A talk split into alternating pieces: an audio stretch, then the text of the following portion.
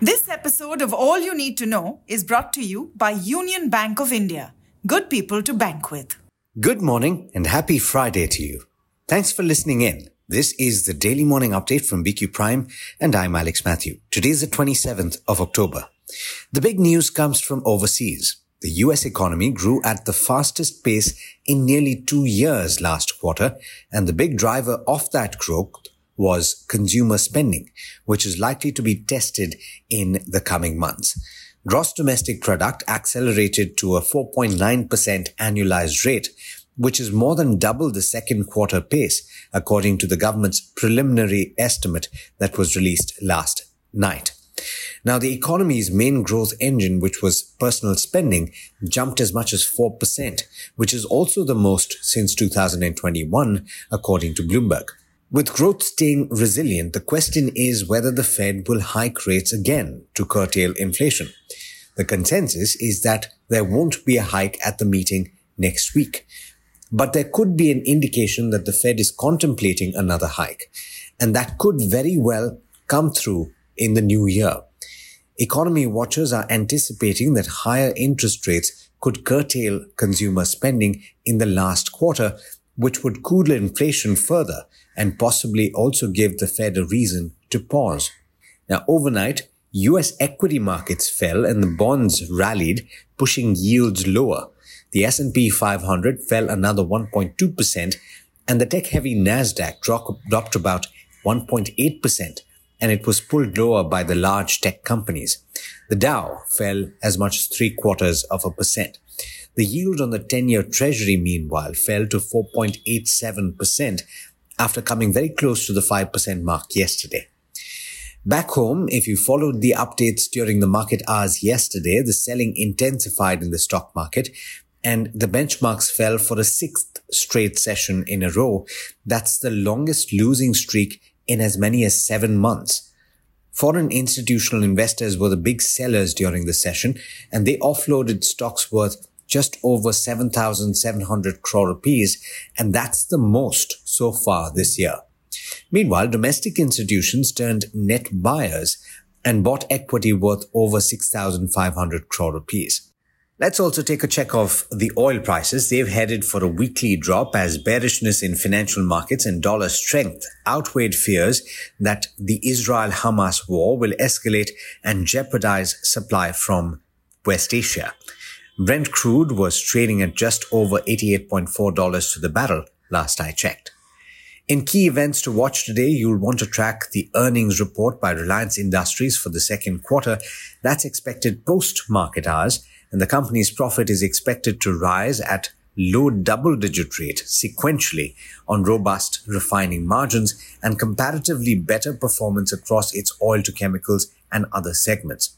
Revenue is seen rising as much as 6% during the quarter.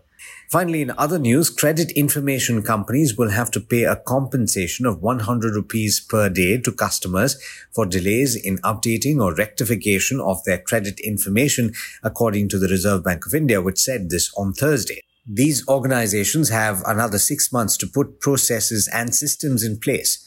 And uh, that is something that we will follow and give you updates on as and when we get them. And with that, it's over to Niraj Shah for the trade setup for the day in India. Morning, Niraj. What's the tone you're expecting at the end of the week? Does the selling continue? Thanks, Alex. Uh, the world markets are looking a slightly better place than what they were yesterday, if you will.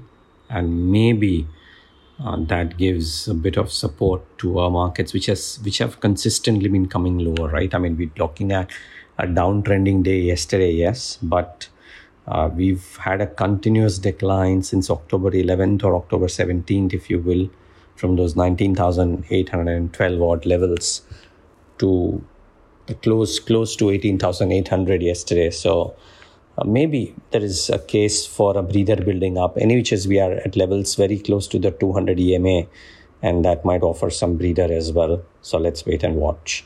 Um, Smart money is starting to accumulate some quality mid caps slowly, but without hopes of any near term gains. So that's to be kept in mind. Uh, it's a big day for results today.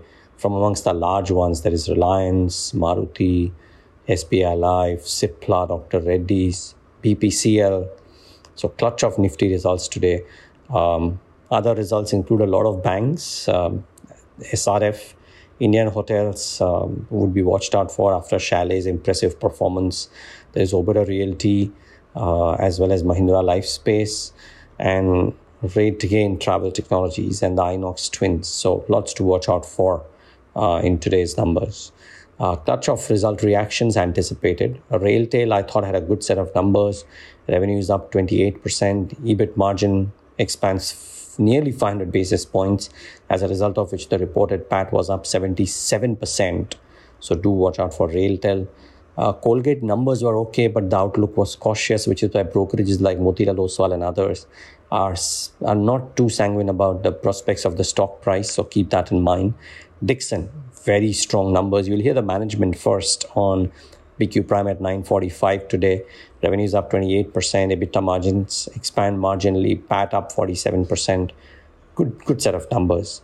Strong mid-cap earnings include an AGI Greenpac, wherein the margins expanded, revenues were up 20% and PAT was up 65%. Strong performance. Venus Pipes 51% uptick in revenues, EBITDA margins expanded from 12.5 to 18%, reported PAT up 95%, strong showing there. Sadhana Nitrochem did really well. What a what a fabulous performance in margins from 11.55% to 29%.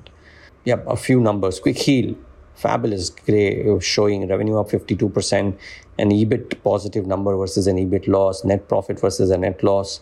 So these stocks could be in focus.